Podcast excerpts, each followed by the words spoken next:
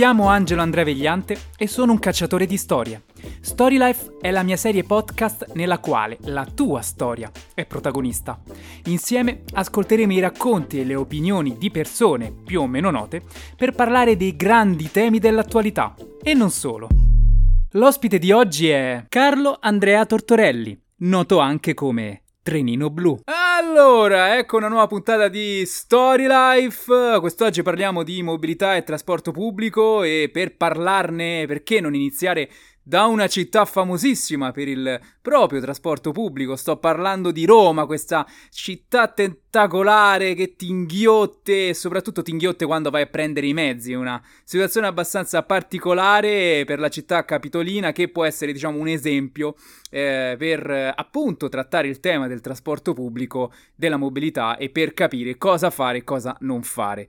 Eh, per parlarne approfonditamente, ovviamente mi devo far aiutare da chi ne sa molto più di me. Probabilmente lo avrete già visto in un mio video reportage dal titolo In piazza per la Roma Lido, tra parentesi, ancora, che trovate sul mio canale YouTube colui che veglia, lui è Trenino Blu e però all'anagrafe è, è conosciuto come Carlo Andrea Tortorelli. Pronto?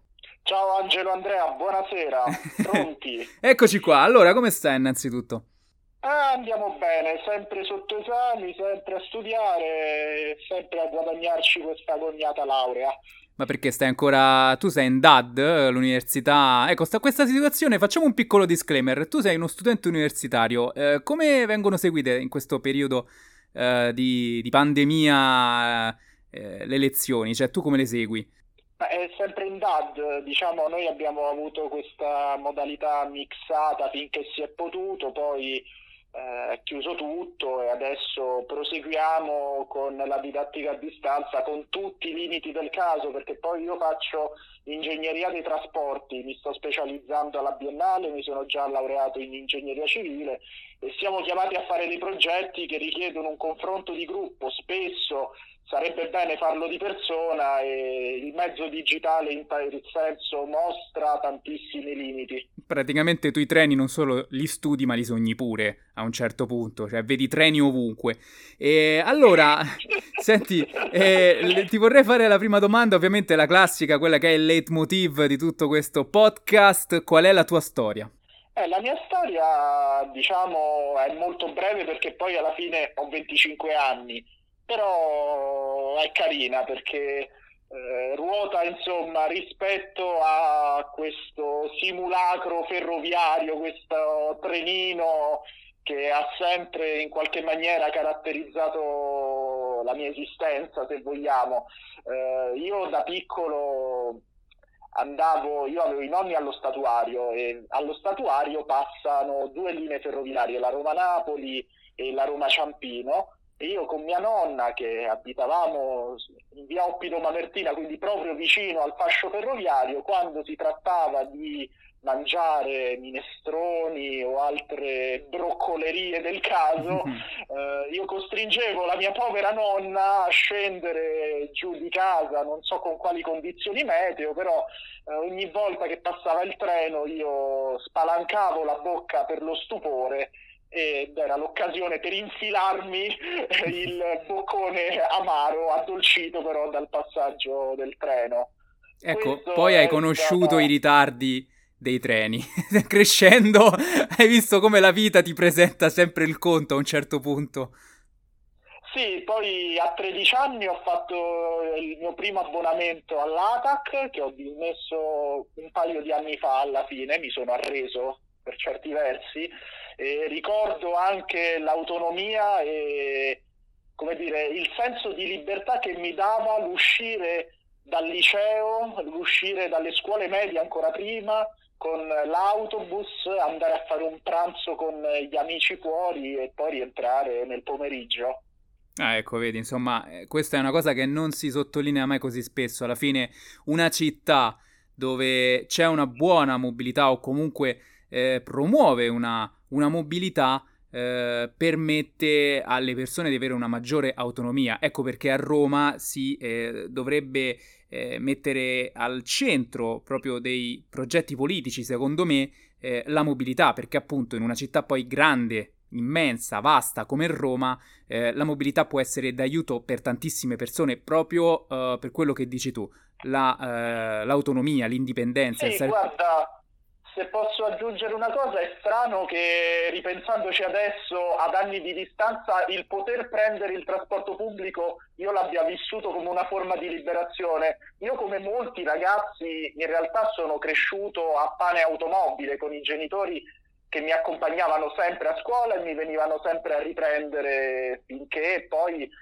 come dire, prendere l'autobus per me è stata una forma di libertà. Io mi ricordo al liceo, poi sono andato a vivere alla Cecchignola per andare al primo Levi, una delle mie prime lotte, se vogliamo, sul trasporto pubblico, l'istituzione della linea 721, quando è stata inaugurata, ricordo ancora, 29 aprile 2013, prima corsa alle 5.30 l'ho dovuta fare per andare al liceo. Ah, ecco, vedi, un orario, un orario tranquillissimo, insomma. sì, ma questo come altre inaugurazioni, io sono stato tra i primi passeggeri della metro C, il filobus della Laurentina, diciamo che magari c'è gente che si fa le file ai centri commerciali, io come una persona assolutamente normale mi faccio le prime corse dei nuovi sistemi di trasporto pubblico. Vabbè, ma ognuno ha le proprie fisse, cioè io mi facevo le file per andare a comprare i videogiochi per le console, quindi figurati, ognuno ha, il, ha la propria fissa. Senti, ehm, ho chiamato te per parlare di questo uh, tema gigantesco perché comunque eh, tu negli anni hai accumulato tantissima esperienza nel affrontare questo argomento e secondo me è un bene comunque parlare della mobilità di Roma perché eh, non solo i cittadini ovviamente di questo territorio eh, dovrebbero essere messi a conoscenza un po' della situazione attuale o comunque di quali sono gli umori e i malumori eh, serpeggianti attorno alla eh, tematica, ma secondo me può essere anche ehm, una eh, possibilità per chi non conosce Roma di eh, avere eh, diciamo considerazione, consapevolezza di quello che sta, succe- eh, sta succedendo nella eh, capitale. Quindi la prima cosa che ti voglio chiedere è una domanda abbastanza generica che capisco bene, la risposta è abbastanza complessa.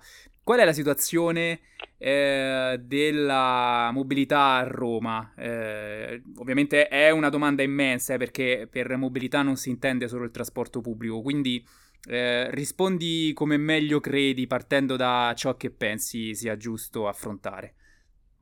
Diciamo Andrea, non ti offendere se ti dico che forse è una domanda un po' retorica. la conosciamo benissimo. Eh, vabbè, ma, fa, ma, ma a me fammi fa un po' noie quello che, vabbè, dai, è tutto gagliardo, chi ha visto niente, no, fammi fare l'avvocato del diavolo. Insomma, ma, qual guarda, è la situazione? Io ma guarda, io ti dico che Roma, e questo in realtà valica i confini del solo trasporto pubblico, sta conoscendo da una ventina d'anni a questa parte forse un po' il fenomeno di abbandono da parte della politica che ha conosciuto Napoli qualche anno fa, tanti anni fa per fortuna, eh, si parlava dell'immondizia di Napoli che faceva notizie a livello nazionale. Ecco, adesso non c'è più Napoli, ci sta Roma con i suoi autobus in fiamme. E devo dire che è una situazione appunto in cui tutto viene lasciato a se stesso, però c'è anche un aspetto positivo perché eh, la città in qualche maniera dal 2010 a questa parte sta sviluppando degli anticorpi che sono delle associazioni civiche che si stanno sostituendo, se vogliamo, ai ruoli che dovrebbero avere le istituzioni. Io lo faccio con i trasporti, con Odissa Quotidiana, eh, però penso ad altre realtà, penso a Salva i Ciclisti, penso a Retec Roma per quanto riguarda il decoro, penso anche a tutte quelle forme di comitato di quartiere che in maniera interdisciplinare cercano di anche recuperare un pochino quel senso di comunità che si è perso. Ormai non c'è più quella, quella cosa che nei palazzi tutti si conoscono e tutti condividono una vita comune perché ormai diciamo a casa ognuno ha il proprio, quindi non c'è più la tv da dividere, non c'è più nulla da condividere, sebbene viviamo nell'era dei social. E questo forse è un elemento di riflessione ancora più vasto che ci lascerebbe andare oltre i confini del trasporto pubblico. No, ma guarda, lo affronteremo, perché comunque eh, rispetto alle tue comparsate in televisione, qui non ci sono, diciamo, dei, dei tempi limiti, almeno io non mi do dei tempi limiti. Quindi avremo modo di eh, parlare anche di questo, del poco senso di comunità che eh, sussiste eh, riguardo al trasporto pubblico. E, ehm, la situazione a Roma è abbastanza particolare, comunque fa sempre notizia qualsiasi cosa succede eh, sul trasporto pubblico locale, perché comunque è sempre eh, come dire, eh, incredibile molte volte ciò che assistiamo e ciò che ovviamente proviamo sulla nostra pelle, insomma ritardi, eh, treni che mancano, autobus, linee che all'improvviso cessano di operare eh, nel giro di pochi minuti, insomma la situazione è abbastanza complessa, eh, quindi mh, mm, mi viene da chiederti eh, cosa c'è di positivo, nel senso da una parte noi conosciamo benissimo comunque quali sono tutte le problematiche esistenti e le, approfondite- le approfondiremo uh, più avanti. Eh, c'è qualcosa comunque che si salva secondo te? Diciamo che in una situazione di completo disagio basta pochissimo per migliorare incredibilmente. Eh, l'esempio mi viene sulla sicurezza stradale. A Roma ci sono decine, se non centinaia di feriti e vittime della strada. E pensare a un intervento che è in grado da solo di ridurre l'incidentalità potrebbe portare nel brevissimo periodo a un dimezzamento semplice poi chiaramente il, lo step successivo, quindi il dimezzamento dei, del dimezzamento dei morti in strada, magari è più difficile perché tu vai a intervenire su una parte residuale che è eh, più difficile da gestire. Ma per come si trova Roma sulla sicurezza stradale, ma così come sui trasporti, proprio perché ci troviamo in una situazione di estrema inefficienza ed estremo disagio, alla stessa maniera noi abbiamo dei margini di miglioramento incredibili. Faccio l'esempio della Roma Lido, linea che collega un quartiere che in realtà è una città nella città, che è la, la zona del mare, alla, alla città centrale di Roma. Ecco, là per esempio basterebbe mettere 5 treni in più, dico un numero come un altro, per migliorare incredibilmente la situazione dei pendolari. Quindi il fatto positivo sta nella potenzialità che avrebbe Roma per risolvere le proprie difficoltà. Ecco, allora, visto che adesso abbiamo dato una generale infarinatura di quello che è appunto la mobilità di Roma, io mi sono appuntato, secondo me, eh, tre argomenti riguardanti la mobilità che possiamo sviscerare uno ad uno, così almeno facciamo anche capire qual è la situazione e ovviamente quali sono, come dicevamo prima, gli umori. Io mi sono segnato le metro, eh, i bus, gli autobus, insomma quelli che circolano eh, per strada e, e, non solo, ovviamente perché ci sono anche i filobus e via discorrendo, e la pista ciclabile, che è un tema che comunque negli ultimi mesi qui a Roma è diventato molto social, mettiamolo così. Quindi io inizierei intanto dalle metro. Eh, intanto ti chiederei, per chi appunto non conoscesse Roma, eh, quali sono le metro eh, esistenti, tenendo um, anche in considerazione eh, realtà come quelle della Roma Lido che hai appena citato.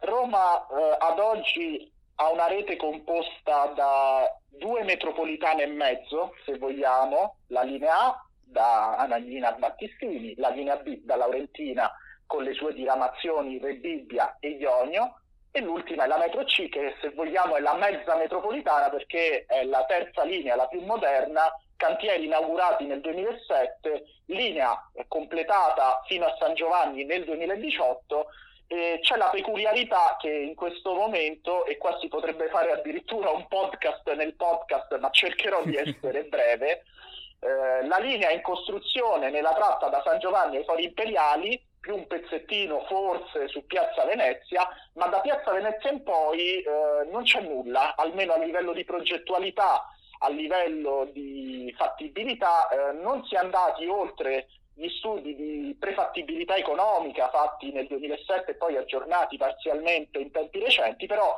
non c'è un progetto definitivo e soprattutto non c'è un progetto esecutivo che è quello che ti dice ok la palina da metro la devo mettere qua. Quindi ecco, la metro C sta vivendo una, un periodo di gestazione abbastanza intensa. Sì, perché è partita male con la legge obiettivo che ha portato con sé tutta una serie di mostri in Italia, tra cui il Mose di Venezia, e poi si è persa nel tempo, quindi non si sa bene dove, cioè si sa bene dove parte, non si sa bene dove andrà. Un po' come la vita praticamente. Sai, sai, quando nasci ma non si sa mai che, che fine farai. Beh, mi piace, mi piace sto par- Io e te facciamo sempre dei parallelismi particolari quando parliamo dei trasporti e oggi ne è uscito anche questo, insomma, è incredibile. vai, scu- scusa, vai, vai. fare da grande questa metro C, è vero. è Bello pure questa, vedi? Gaiardo. Insomma, la metro C sta vivendo e... questo momento.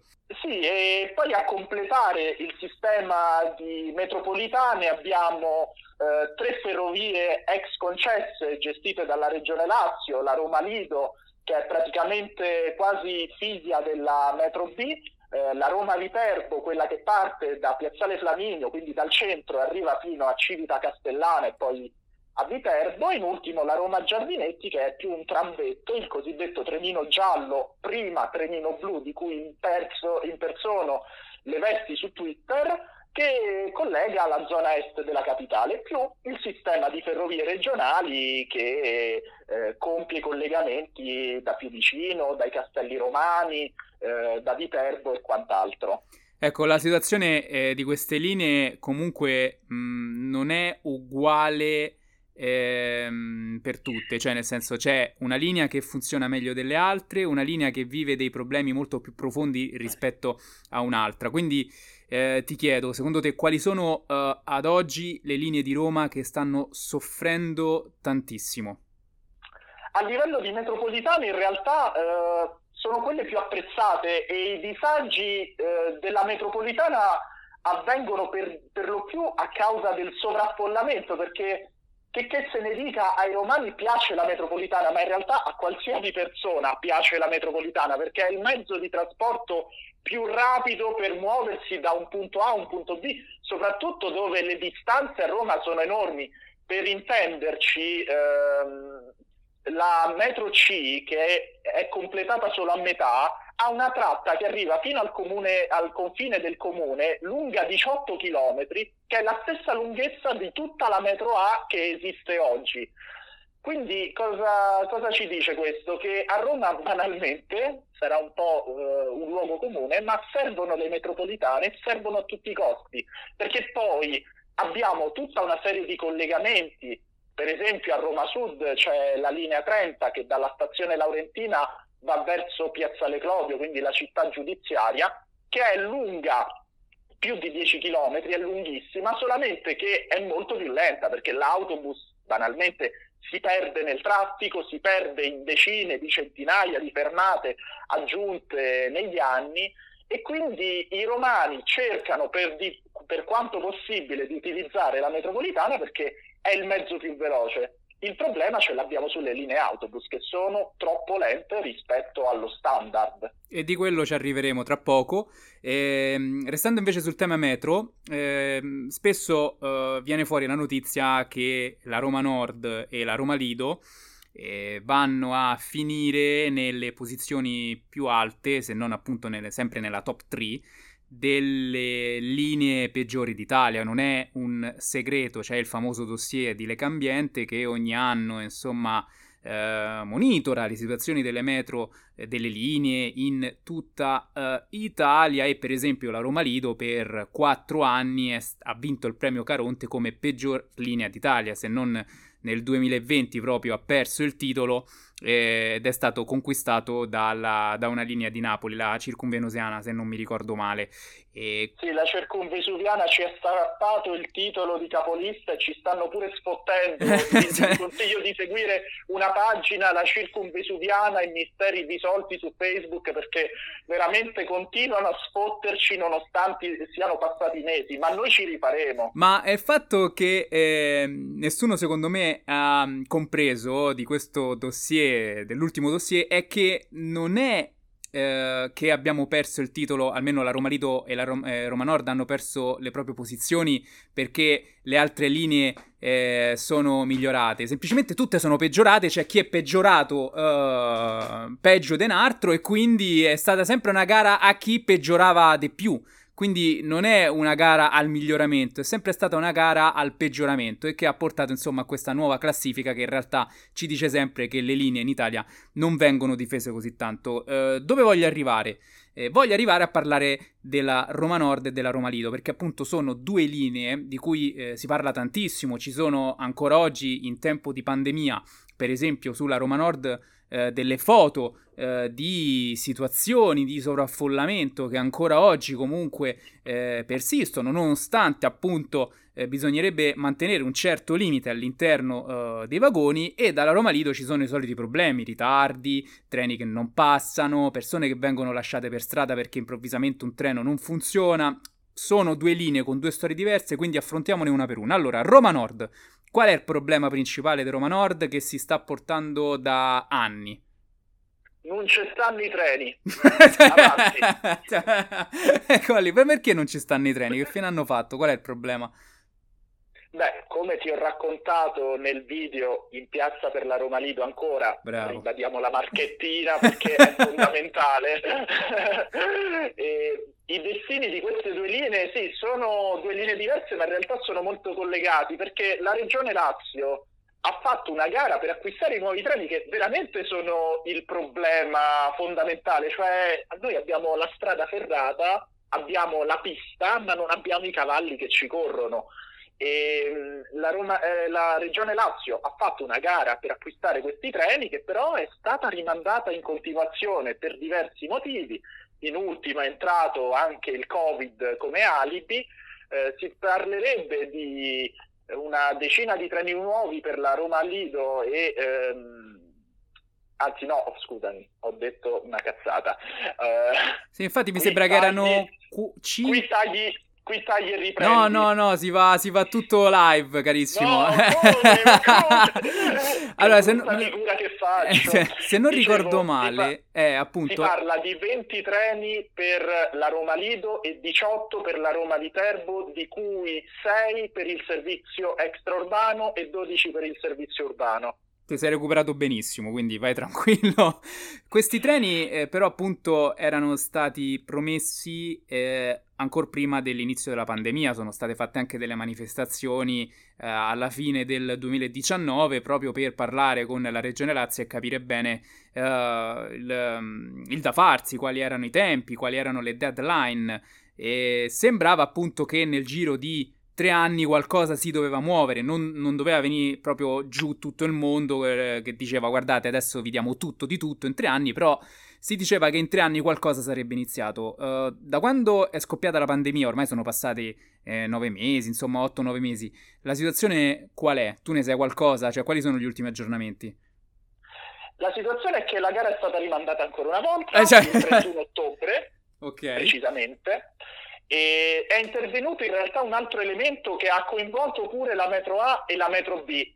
Scendo nel tecnico, ma cerco di mantenermi comprensibile in caso tirami le orecchie. Eh, L'ATP, che è l'Automatic Train Protection, che è un dispositivo fondamentale per garantire la sicurezza dei treni sia della metro che della Roma Lido, ma anche della Roma Viterbo, che condividono questo sistema, è risultato datato, ormai sono passati tanti anni da quando è stato montato e ehm, l'azienda che lo produce non si è dichiarata più disponibile a produrlo per i nuovi treni di queste ferrovie, nonché della metropolitana di Roma. Cosa è successo? Che eh, a causa di questa imposizione, se vogliamo, del mercato, adesso tutti i bandi di gara, anche per le metropolitane, dovranno essere aggiornati per montare un nuovo ATP su questi nuovi treni che andrà messo su, pure su quelli vecchi. E insomma in questa papocchia in cui bisogna aggiornare i sistemi tecnologici che tra l'altro dovrebbe venire da sé, eh, Milano per esempio negli ultimi anni ha reso automatiche quasi tutte le sue metropolitane, eh, anziché andare avanti con la tecnologia ci siamo tenuti fermi alle anticaglie, considerate che sulla Roma Viterbo ancora si va con i segnali ad ala, quindi con... Che cosa sono i segnali ad ala per chi non li conosce?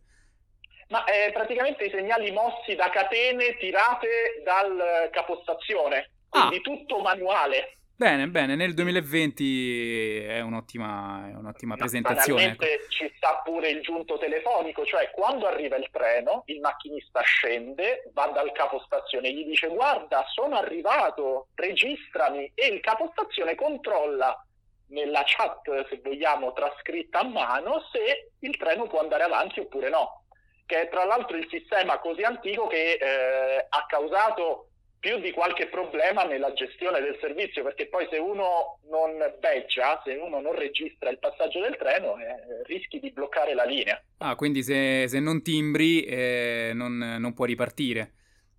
Vabbè, tornando invece al nostro tema, in tutto questo papocchio tra ATP che non si aggiorna e non si riesce a comprare un nuovo treno, adesso la gara è stata rinviata per l'ennesima volta, se voi cercate banalmente su Twitter le promesse del presidente Zingaretti, è dal 2016 che si parla di primi treni nuovi, ancora i pendolari aspetteranno e secondo me non riusciremo ad avere un treno nuovo prima del giubileo 2025. Ecco, questa è una previsione abbastanza particolare e se ne è parlato spesso e per la situazione della, della Roma Lido, insomma questa ferrovia che comunque collega uh, un quartiere, ad esempio quello di Ostia, molto popolato, al, um, a Roma.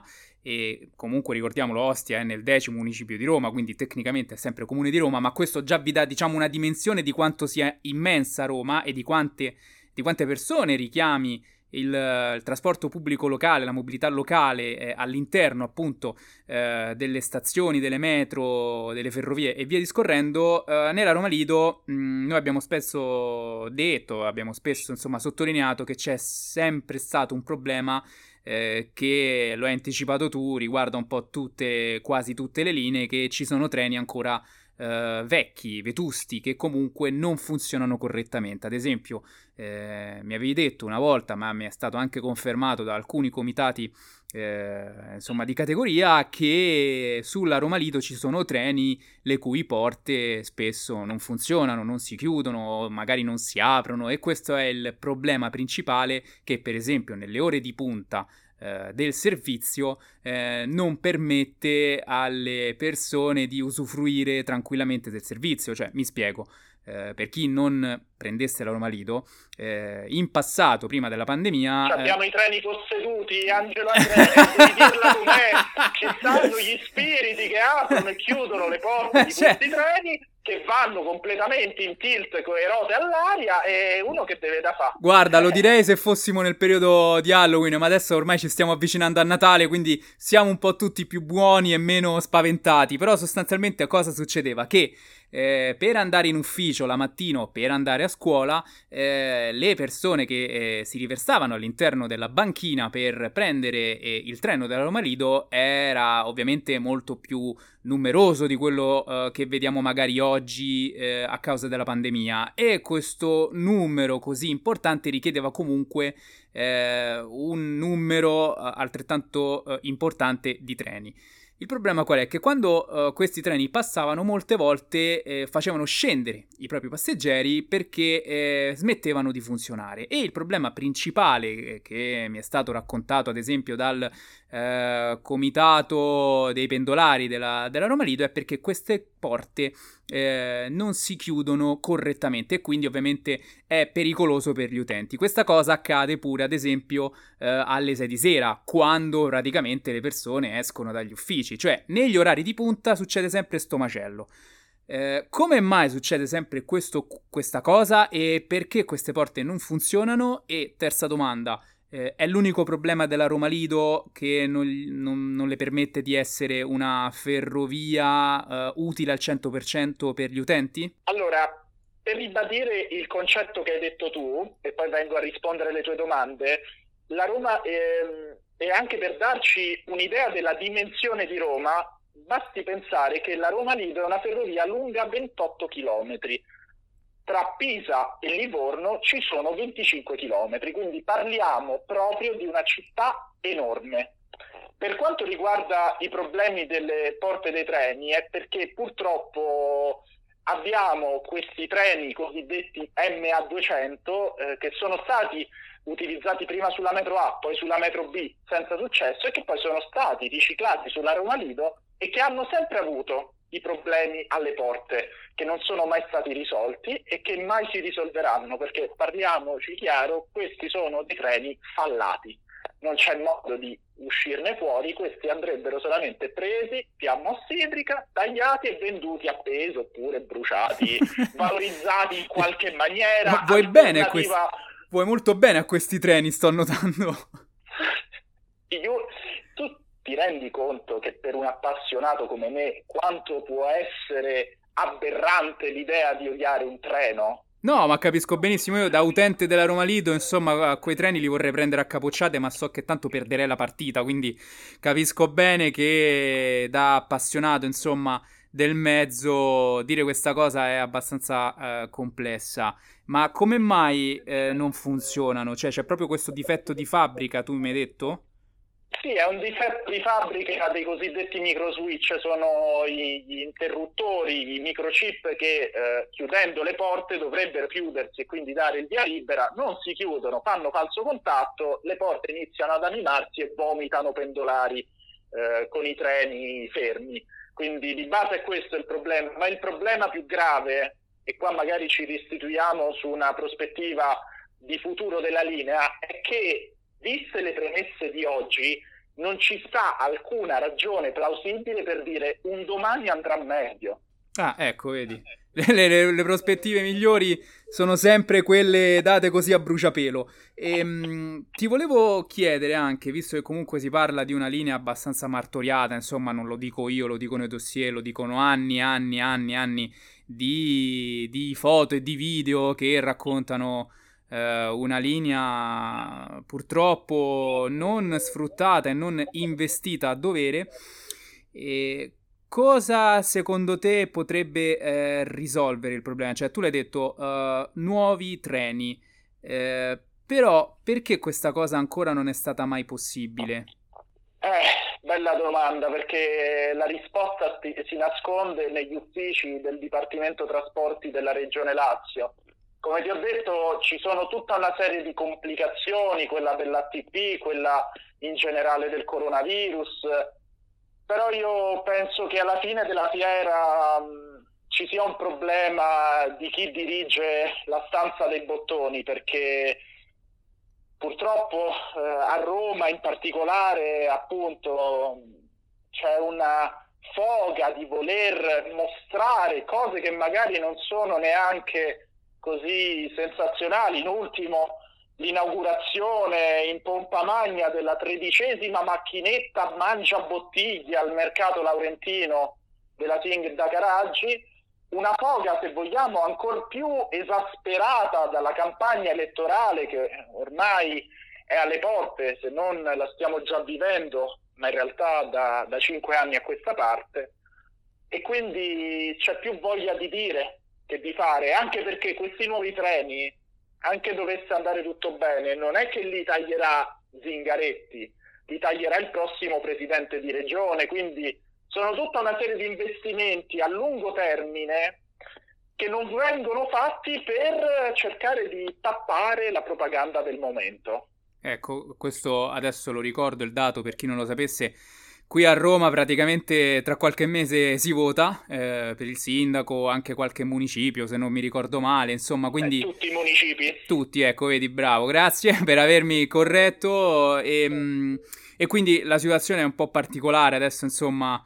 Eh, chi sta vivendo una situazione molto simile a quella di Roma, dove appunto eh, si sta per votare, saprà benissimo, eh, per esempio, guardando i propri social, come cambia appunto il volto di una certa comunicazione politica. Eh, abbiamo parlato tantissimo eh, di metro, ce ne sarebbe ancora parlar- da parlare perché comunque è un tema ampio quanto la città, ma vorrei passare agli autobus perché io parlo per esperienza personale. E sono venuti, insomma, prima della pandemia, dei miei amici fuori, da fuori regione a Roma, festeggiavamo e mi fanno questa domanda: ma è vera la storia dei flambus, cioè dei bus che prendono fuoco? Cioè, ma com'è possibile che nella capitale d'Italia a, avete i bus che vanno a fuoco. E io l'ho guardato e gli ho detto: Guarda, eh, la cosa che io so è che vanno a fuoco perché sono, sono, sono vecchi, insomma, perché la flotta eh, attualmente disponibile a Roma è abbastanza vecchia e, e purtroppo questi girano e purtroppo questi vanno in fiamme. E mi hanno risposto giustamente e perché non li cambiate? E adesso io giro a te la domanda, eh, Carlo Andrea, perché ovviamente mi rendo conto che io ovviamente potrei rispondere e sembrerei una, una persona di parte, eh, però lascio a te che sei molto più esperto di me, ma perché non li cambiano? Anche se ovviamente eh, vado a fare, insomma, anche vado a dare un'informazione un po' più completa. Eh, in alcune situazioni comunque sono stati presentati dei nuovi, dei nuovi bus eh, da parte del, dell'amministrazione attuale capitolina, quindi comunque qualcosa si è fatto, però perché ancora oggi eh, sentiamo parlare di autobus che vanno a fuoco? Eh, infatti eh, alla domanda perché non li comprate, eh, in realtà bisogna rispondere che è falso. Bisogna dire che eh, l'amministrazione Raggi è stata quella che più negli ultimi anni, l'ultimo rinnovamento di flotta simile c'è stato nel 2002 probabilmente, è un'amministrazione che ha investito tantissimo sul rinnovo della flotta. Ad oggi sono arrivati nel 2016 150 autobus eredità eh, della flotta giubilare del sindaco Marino a cui aggi- sono aggiunti 227 nuovi mezzi arrivati nel 2018 e adesso stanno arrivando 328 mezzi. Una flotta di quindi circa 700 vetture che da sola potrebbe servire veramente decine di comuni sparsi in tutta Italia. E ciò nonostante però gli autobus vanno a fuoco, c'è poco da fare. E al di là della narrazione anche di propaganda grillina che vuole come primo colpevole il complotto dei sabotatori che poi non è mai stato provato, anzi la procura ha indagato e ha chiuso il fascicolo dicendo che i mezzi in realtà sono senza manutenzione, il tema del, dell'autobus a fuoco è piuttosto complicato.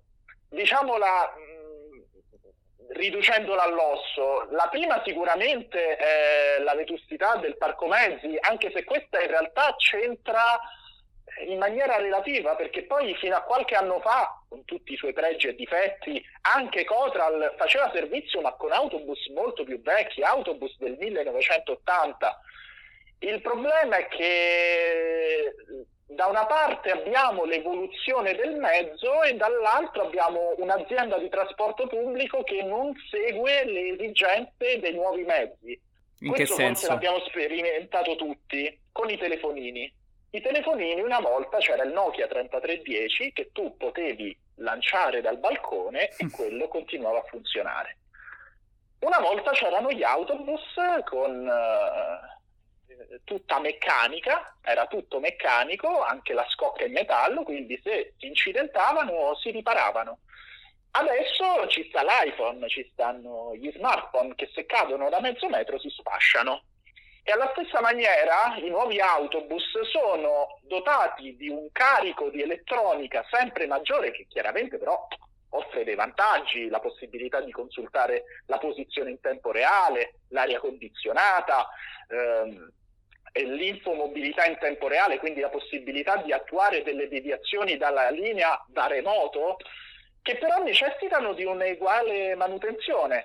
E senza una manutenzione del software che magari ti segnala delle avarie a dei sistemi eh, di bordo, è chiaro che poi, ignorando questi problemi che magari per un autobus di anni fa non facevano né caldo né freddo, adesso, se vogliamo, sono più delicati. Milano banalmente non ha questo tasso di autobus a fuoco, ma penso difficilmente qualsiasi altra città dell'Europa eh, che conosciamo ha un tasso così elevato perché di pari passo all'evoluzione dei mezzi è andata di pari passo l'evoluzione della manutenzione. Ecco, vedi, infatti è questo che, vole, che stavo pensando.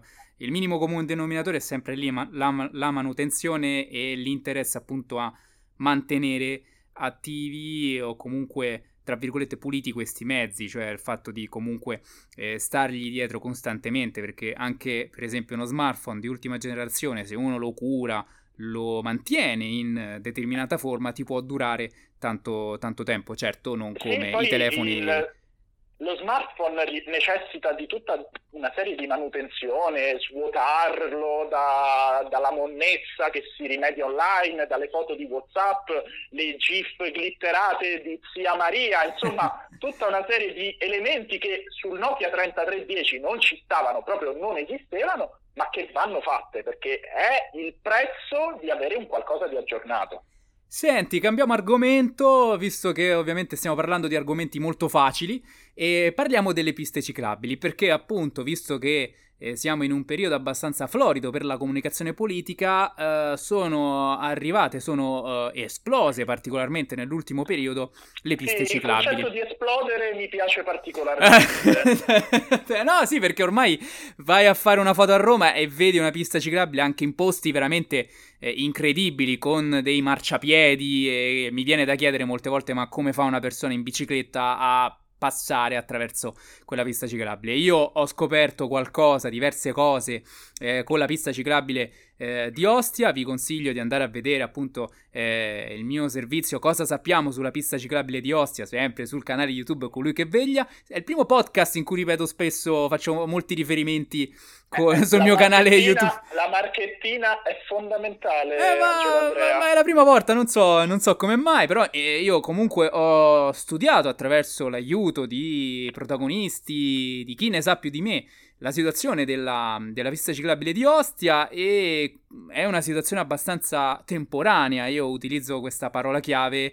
Eh, in Io quanto... userai la parola precaria. Eh, ecco, ma infatti vorrei arrivare a parlare della parola precaria perché nelle ultime settimane io ho visto online diverse foto di una pista ciclabile a Flaminio che sarebbe eh, fatta, eh, correggimi se sbaglio, io mi ricordo Flaminio, eh. A cazzo di cane! Eh, giustamente, praticamente si vedono delle strisce molto strette eh, rispetto a quelle che magari potrebbero essere delle vere e proprie piste ciclabili, su appunto, che passano appunto sopra dei scalini, dei marciapiedi e che aggirano degli alberi.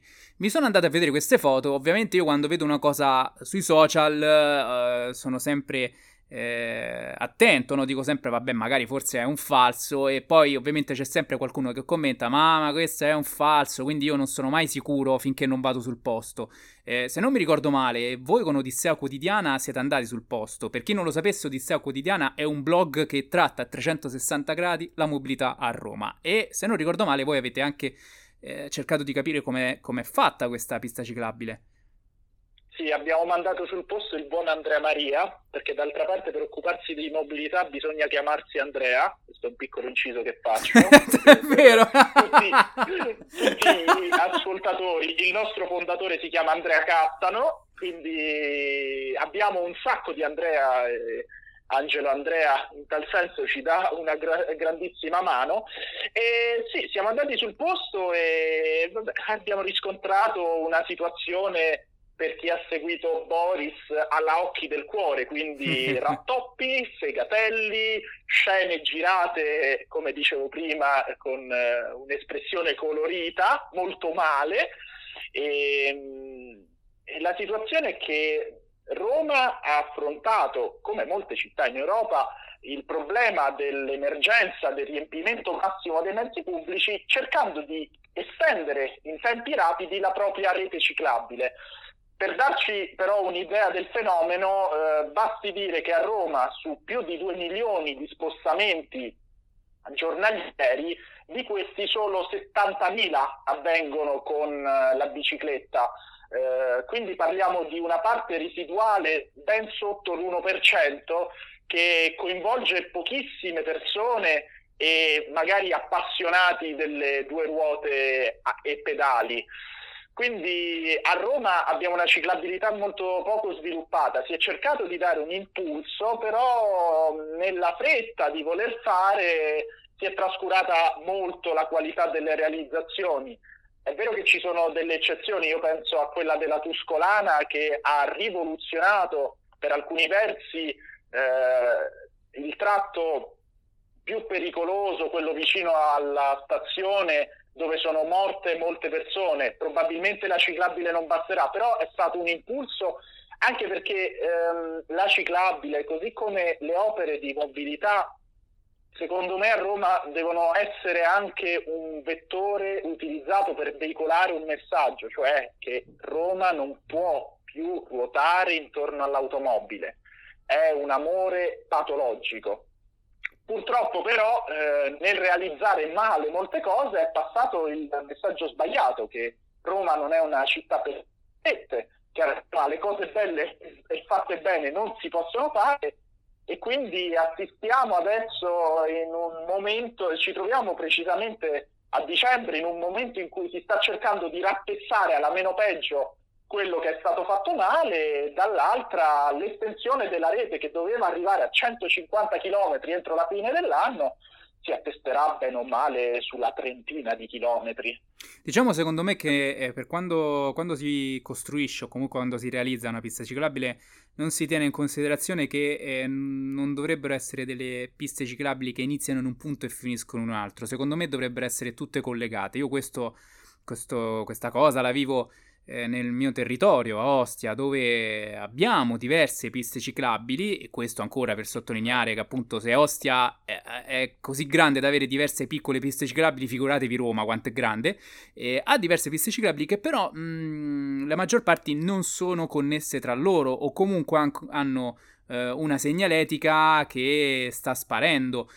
Quindi, eh, secondo me, ed è una cosa che per esempio mi sottolineò anche FIAB Ostia, manca proprio la cultura alla bicicletta, cioè far capire che la bicicletta non è un giocattolo, ma è un mezzo di trasporto valido, soprattutto appunto in una città come Roma, eh, in cui la macchina ormai diventa quasi un ostacolo, perché appunto molte persone magari preferiscono parcheggiare eh, attorno a una metro di raccordo, come può essere ad esempio eh, Basilica San Paolo, che è una metro che collega Roma Lido e metro B, e da lì poi prendere la metro, proprio perché già si sa che a Roma andare con la macchina è molto complesso, è difficile, proprio perché c'è una mobilità abbastanza critica.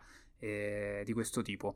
Detto questo delle piste ciclabili, io vorrei venire a un tema che hai anticipato ad inizio podcast, e che mi sta particolarmente al cuore. Perché eh, tanto tempo fa, adesso non mi ricordo l'anno, passami, passami, insomma, passami questa misunderstanding, e si è votato a Roma per un cambio di rotta su, su, insomma, sulle, sulle, sulle metro, no? C'è stato quel famoso referendum sul trasporto pubblico che ha avuto un'influenza di meno del 17% e non bastò a cambiare quelli che volevano essere i cambiamenti effettuabili perché in quel caso si veniva richiesto un quorum del 33%. E fu comunque eh, un gran dato da analizzare perché nonostante i grandi problemi che tutti conoscono del trasporto pubblico di Roma, nonostante tutti sembra li vivano proprio sulla pelle queste, queste problematiche, eh, l'affluenza in quel caso fu solo del 16,5% se non ricordo male, o 4-5%, adesso non ho il dettaglio eh, preciso. Sì, comunque sotto il 20. Sotto, sotto, il 20. sotto il 20, io sono sicuro sotto il 17%, figurati. E, ehm, e da lì io ho cominciato a riflettere su questo fatto, ma allora tutte le persone che si schiacciano con me eh, all'interno della Roma Lido, nella metro B, nella metro A e via discorrendo, perché non sono andate a votare. Da una parte sicuramente c'è chi magari non era d'accordo con il referendum e quindi invece di andare eh, in cabina a votare di non essere d'accordo con il referendum ha deciso di restare a casa. Però eh, mi, è impossibile pensare che non ci sia stato quel grande esodo che uno si aspetta per un tema di questo tipo e partecipando alle manifestazioni ho notato che in realtà è un sentimento che va al di là proprio del, dell'andare in cabina a votare. Eh, le manifestazioni per determinate metro sono, per determinate linee, sono sempre mh, a bassa affluenza di persone, ci sono sempre poche persone Mi ricordo quando si è andati sotto la regione Lazio, c'erano veramente uno spauracchio di attivisti e qualche curioso, poi, poi basta. Perché c'è questo problema che le persone non fanno comunità per una questione che comunque è, nel quotidiano, riguarda tutti, perché appunto eh, se devo andare a prendere, se devo andare a, a, al centro di Roma e devo decidere alcune delle soluzioni per andare, eh, io vado subito a pensare alla metro, però eh, se poi prendo la metro e non funziona quello che vorrei funzionasse, poi mi lamento sui social, però poi non faccio quel passo in più Uh, per, per, per, determinare un cambiamento, poi allora non mi posso lamentare il giorno dopo dicendo ah la metro di Roma è sempre così, è sempre così. Eh, cioè un cane che si morde la coda, perché non c'è questo sentimento di comunità da parte de- delle persone, o meglio, di chi utilizza la metro? Beh, come ti raccontavo anche in tempi non sospetti, non me la sento mai di addossare tutta la colpa a ai potenziali ascoltatori, perché poi è chiaro che mh, per far interessare le persone a un problema bisogna anche avere la capacità di raccontarlo e l'empatia eh, di saper raccontare i problemi degli altri. Ecco pure tra l'altro il motivo per cui eh, spesso e volentieri io la sera eh, mi guardo o mi riguardo i tuoi video perché sebbene siano di mezz'ora e quindi potenzialmente un format eh, terrifica, eh, terrificante per internet, però eh, mi piace lo stile con, con, il quale lo racconti e eh, come lo racconti. Detto ciò, lo stesso sforzo lo cerchiamo di fare con Odissea Quotidiana, quindi stiamo cercando ormai da diversi anni, però preferiremo fallire continuando a tentare piuttosto che arrenderci di creare la, la, famosa massa critica. Ora magari non c'è, non ci sarà ma- neanche tra un anno o tra due anni, però è il valore della semina, è un po' la, la, cosiddetta valle della morte, cioè uno quando butta i semi a terra dice io sto buttando via il mio potenziale cibo, non ne sto avendo nulla, anzi forse mi sto facendo pure una fatica tanta per nulla, però bisogna avere pazienza e prima o poi qualcosa germoglierà. Questo per quanto riguarda il lato interlocutori e, eh, come dire, narratori delle vicende di Roma.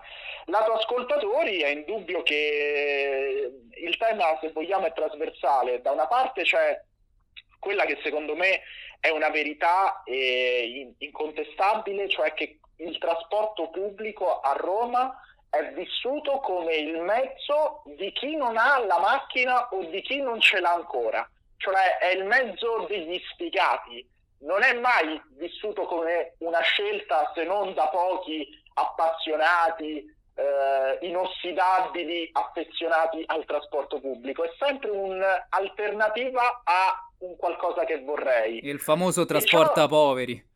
Esatto, lo sposta poveri e ciò lo dimostra in realtà i numeri del referendum, perché questo vivere il trasporto pubblico in maniera estremamente passiva si è registrato sull'affluenza, 17%, però all'interno di quella scarsissima affluenza il sì ha vinto il 75%, perché tra quei pochi che hanno avuto la cosa di interessarsi, hanno detto sì, vogliamo un cambiamento di questo sistema.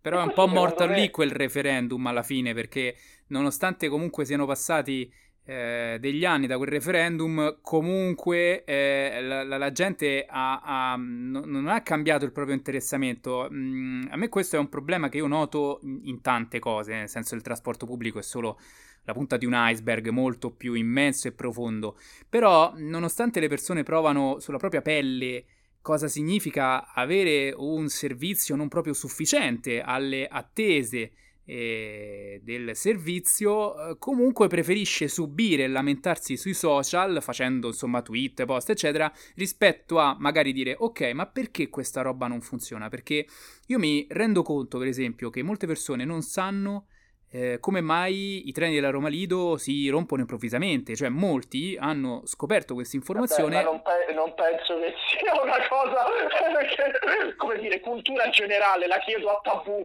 No, però, ma sai, eh, io lo, lo, basta, a me vorrei andare a fare un giro proprio sulla Roma Lido, adesso appena finisce la pandemia, mo famo finire la pandemia, però Va vorrei, bene, quindi, vorrei, vorrei tornare... Per, per per il matrimonio, presumo. Sì, nel senso, una cosa alla volta, mo facciamo.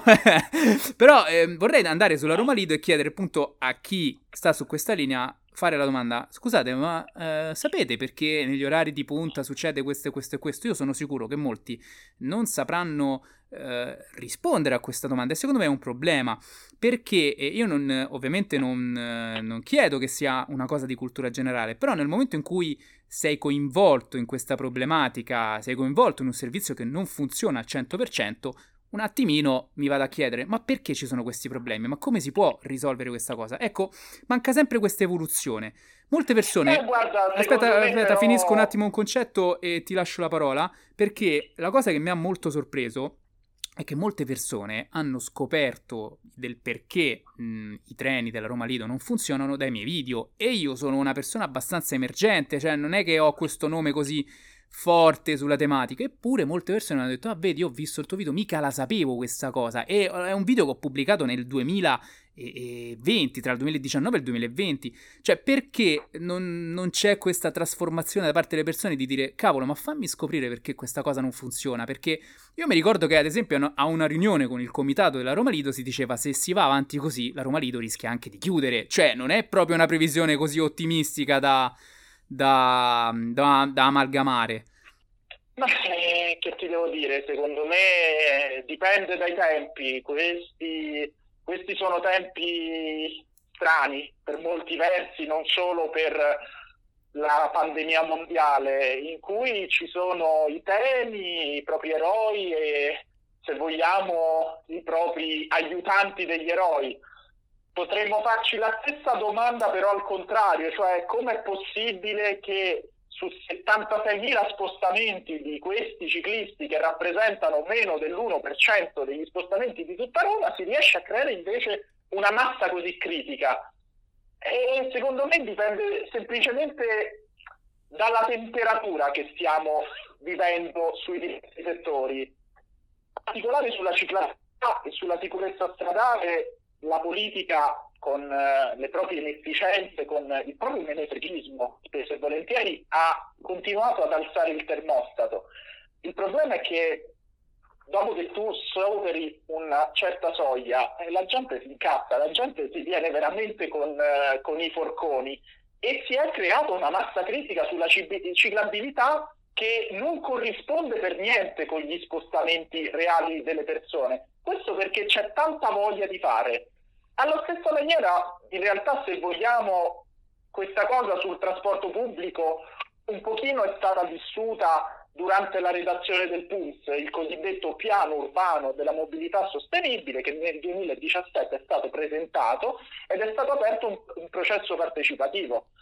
Ricordiamoci che la Raggi è salita al Campidoglio con un movimento che voleva stoppare la metropolitana a San Giovanni. Ora si parla di portarla avanti, è vero, non c'è nessuna azione concreta ancora, però soprattutto in questi tempi riuscire a far cambiare l'idea a un politico non è proprio scontato.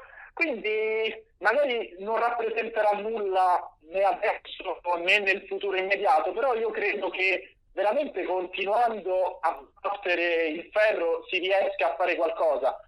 E il resto che dire, poi oltre al mio impegno appunto su una comunicazione è chiaro che eh, gli altri devono essere in grado di ricevere. Io ci sto provando sempre con nuove modalità, adesso mi sono pure io lanciato in video di breve durata, in piccoli reportage, però forse non sono efficace io. Diciamo, io cerco sempre, ecco, questo come approccio di vita in generale, più che di spostare i problemi sugli altri, vedere cosa posso fare io. Quindi non so in realtà bene come rispondere alla tua domanda, forse ci sto girando attorno e non stiamo venendo a nulla.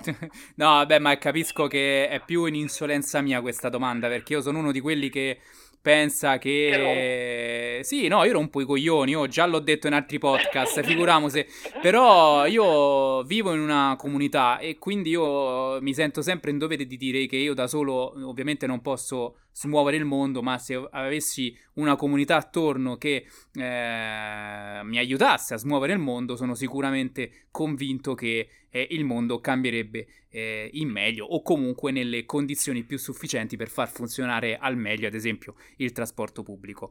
Ti voglio fare... Però c'è una cosa che deve passare, secondo me, che è molto importante, cioè che i cittadini comunque, per quanto gli anticorpi siano attivi, la temperatura sia alta in città, la febbre della nostra città vivanti tra disagi di trasporto pubblico, sicurezza stradale e quant'altro, comunque non possiamo chiedere alle persone di fare i ruoli della politica perché dal momento in cui mi si dice ah tu come lo faresti una determinata cosa? È chiaro che io magari non lo so perché io sono un ingegnere è il politico che poi deve essere in grado di indicare la strada. Ecco secondo me uh, si potrà salvare solo con una grande azione di civismo politico quindi di persone che vengono dal basso non che vengono calate dai partiti Senti, ti faccio l'ultima domanda, eh, perché appunto tu hai detto che stai facendo determinate cose online e io vorrei parlare al volo brevissimamente di questo Muovete Roma. Che... Ecco, l'hai già sbagliato. Vedi, e, lo, e infatti io volevo, volevo, arrivare qui, nel senso, io l'ho detto così, però in realtà ha una pronuncia diversa e in realtà si è creata anche un po' uh, una gag attorno a questa cosa che però ha un contenuto abbastanza importante, quindi Qual è la pronuncia esatta e quali sono i contenuti di, di, questo programma? Io lo chiamo così, ma non so se è la definizione corretta. Allora, diciamo che sì, ci ho giocato e l'ho fatto volentieri e mi piace un sacco giocarci su Movete Roma, perché è una pronuncia latina, un imperativo storpiato, perché in realtà sarebbe move la declinazione esatta, la coniugazione esatta, e che incita eh, come dire, i politici a dire muovete Roma, io infatti ogni video lo chiudo dicendo questa cosa, candidati, muovete Roma. Dall'altra parte è anche un po' muovete perché come dici tu, le persone non si, non, non si interessano sufficientemente ai problemi e quindi muovete Roma, anche tu città ti devi muovere, gioco un pochino su questo dualismo. È proprio uno slogan eh, di quelli efficacissimi, breve, sintetico, efficace. E all'interno di questo, io, perdonami, io lo chiamo sempre programma. Dimmi te se, eh, se c'è una definizione migliore. Eh, di che cosa parlate, che cosa dite appunto alla classe politica?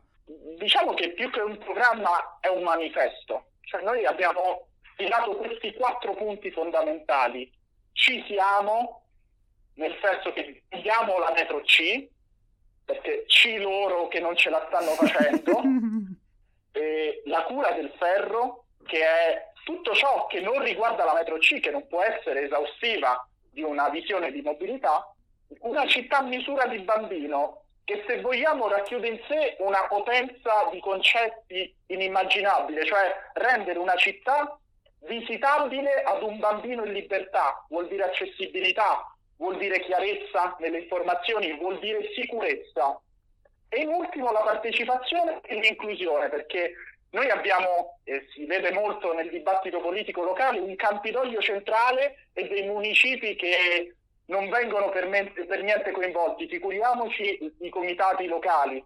Ecco, questi sono i quattro punti fondamentali che poi noi abbiamo declinato, secondo la che è la mia vocazione ingegneristica, nel piano opere in cui sono contenute tutta una serie di approfondimenti tecnici, anche e soprattutto coerenza con i piani urbanistici, affinché questo pacchetto possa essere dato in passo alla politica e potenzialmente se uno si presentasse con quel programma, secondo me potrebbe pure vincere le elezioni. Tanto i temi a Roma sono quelli, trasporti e rifiuti.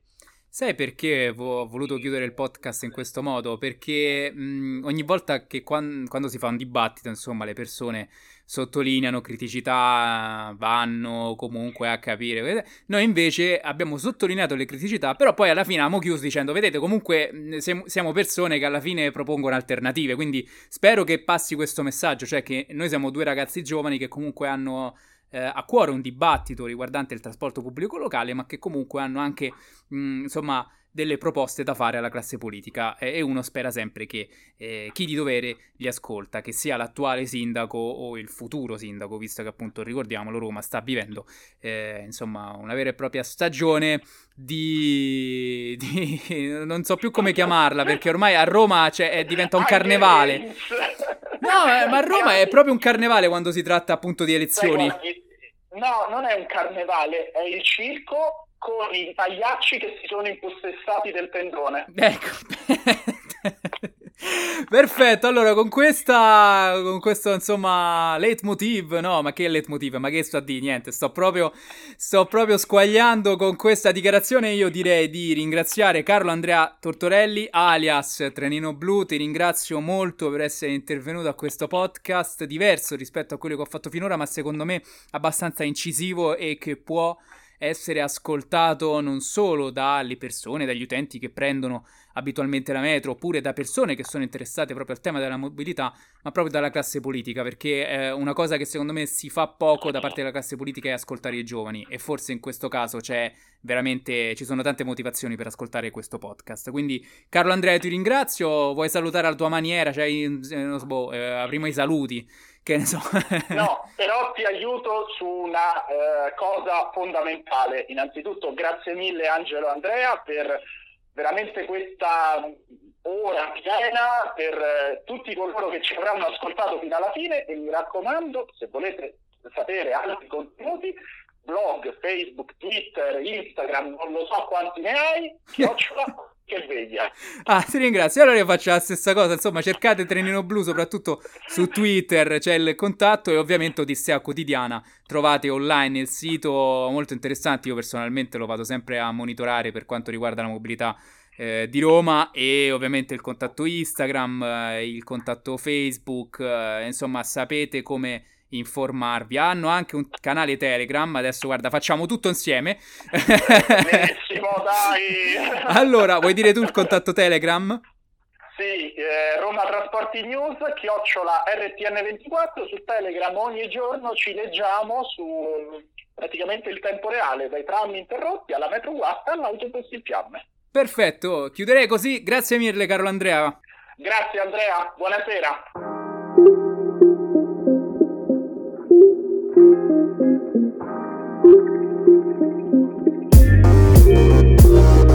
Grazie per aver ascoltato questa puntata di Storylife. Seguimi sui social cercando colui che veglia, oppure iscriviti al mio canale Telegram Colui che aggiorna e visita il mio sito www.angeloandrevegliante.com. Ci sentiamo alla prossima storia.